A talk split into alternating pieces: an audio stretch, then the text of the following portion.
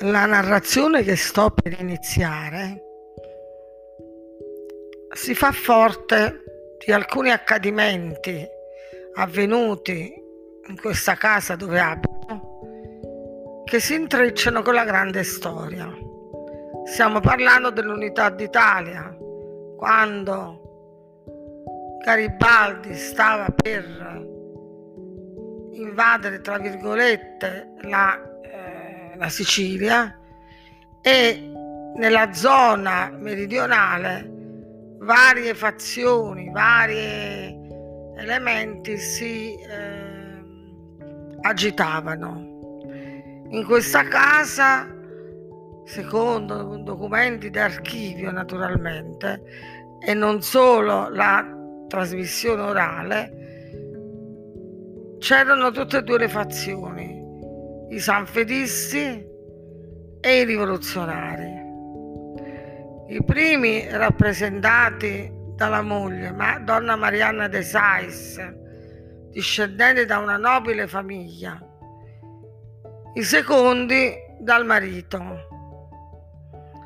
Dovrò dividere in più parti questo racconto perché è abbastanza lungo. Spero sia di vostro gradimento. Mi sono calata in queste stanze, in questi ambienti come erano nel 1800 e spero di esservi riuscita. Ho lasciato il dialetto perché mi è sembrato più appropriato. Buon ascolto.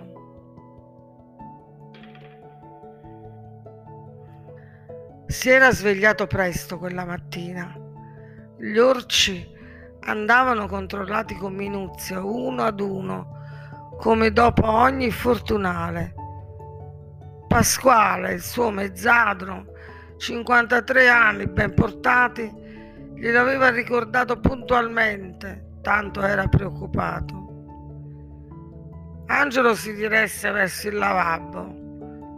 Poche cose gli erano tanto care come la toletta mattutina e quella catinella di zinco smaltata e candida che lo aspettava insieme al rasoio per sbarbarsi, regalo di nonno Domenico. Ricordava bene quando gliel'aveva dato, si era di luglio, e due timidi peli gli si erano affacciati all'altezza del mento pochi giorni prima. Le ginestre coloravano crinali e vallate come tutte le estati. E tuo furono le uniche parole del nonno, che era un uomo taciturno, ma sapeva con gesti affettuosi trasferire i sentimenti. Aprì davanti a lui l'involucro leggermente e lentamente per assaporarne la sorpresa. Era un'abitudine che non avrebbe mai persa. Avrebbe adorato sempre aprire lentamente i regali, desideroso di allungare il piacere del dono. Il manico scuro di osso era grande per le sue mani da ragazzo, ma lo adoperò lo stesso per la gioia del nonno. La mattina seguente, poi, l'aveva riposto quel dono che gli era sembrato importante, troppo importante per la sua giovane età. Passarono pochi anni perché cominciasse a servirsene abitualmente e con esso del sapore alla lavanda che veniva fabbricato dalle domestiche di casa con i fiori dell'orto. Timo, menta, salvia erano con la lavanda state piantate dalla domestica anni prima e ora prosperavano, forti dei fiori pastello in primavera. Gli effluvi dell'aria tradivano la loro presenza anche a distanza. Varie volte in paese furono chiesti ramoscelli per adornare i banchetti delle spose o per una festa di fidanzamento. Don Angelo Passotrase entrò prima la brocca, poi lei, tanto era sproporzionato l'oggetto di zinco. Concetta, 26 anni, portati male, lavorava da loro grazie ad una raccomandazione del prevosto. Rimasta orfana di madre, la ragazza, minuta e taciturna, aveva bisogno di un'occupazione che portasse nelle magre tasche della famiglia qualche carlino.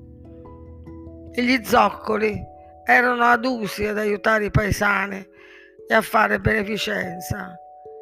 A Sacco, il loro paese, erano ammirati e benvoluti per la generosità e la disponibilità ad ascoltare i più indigenti.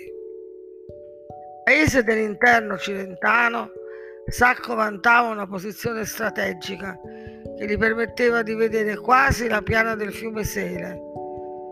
Ogni mattina Concetta, la cameriera, portava l'acqua tiepida per la toeletta del padrone di casa. A quella sua voce vagamente stridula si accompagnava il suo ciabattare sincopato, cui di tanto in tanto faceva eco lo sferragliare ritmato del fabbro, che tanto vicino non era, ma sufficientemente limitrofo per spandere rumori ferrosi nell'area del paese. La serva, minuta come poche, lavorava sodo ed era svelta, solo un po' confusionaria. In compenso, sapeva tenere un segreto ed era rispettosa, due qualità tenute in gran conto dalla famiglia Zoccoli. Concetta portava un po' a fatica l'enorme brocca d'acqua profumata al bergamotto, come piaceva al padrone di casa. Eccola entrare precisa come un orologio svizzero. Appena in camera posò l'acqua, solenne, come in una processione sparò la notizia. «Nu furmina schiandata a cersi zimini che ieri», informò con una punta di allarme, manco fosse faccenda di vita o di morte.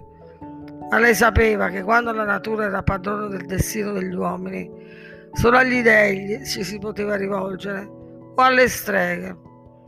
«Che dici, Concetta? Vogliamo interpellare Rosaria Rubano, la Mahara, in questa evenienza», aveva suggerito maliziosamente il padrone di casa con una punta velata di sarcasmo. La donna, nativa di Piaggine, era una sessantina rubizza, dedita alle arti magiche e molto richiesta nei paesi dove disagi e malanne non mancavano mai. C'era chi giurava che il suo intervento era sempre decisivo, il compenso richiesto modico, a volte in natura. In tempi di carestia, persino la Mahara si accontentava di un pollo o un cesto di prugne invece di denaro. Angelo sorrise, poi per devozione si segnò, invocando Santa Barbara, come gli aveva insegnato la madre. «Per ogni sciagura un santo, figlio mio», le aveva raccomandato Amelia Apostoli, sua madre e donna molto devota. Aveva insegnato pure ai nipoti lei, affidando ai santi come un'eredità.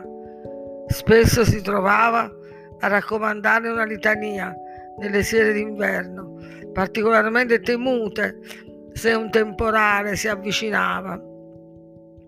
Per la peste, ecco San Rocco. Angelo rammentava ancora la processione di 20 anni prima, quando dal paese vicino arrivavano voci di un miracolo. Era stato San Rocco a salvare Nunziante, il conciapelli, che presentava qualcosa di simile a un bubone. La madre del miracolato aveva fatto voto al santo di recarsi a piedi nudi al suo santuario sui Monti Alburni, cosa che fece puntuale per devozione. Fine della prima puntata.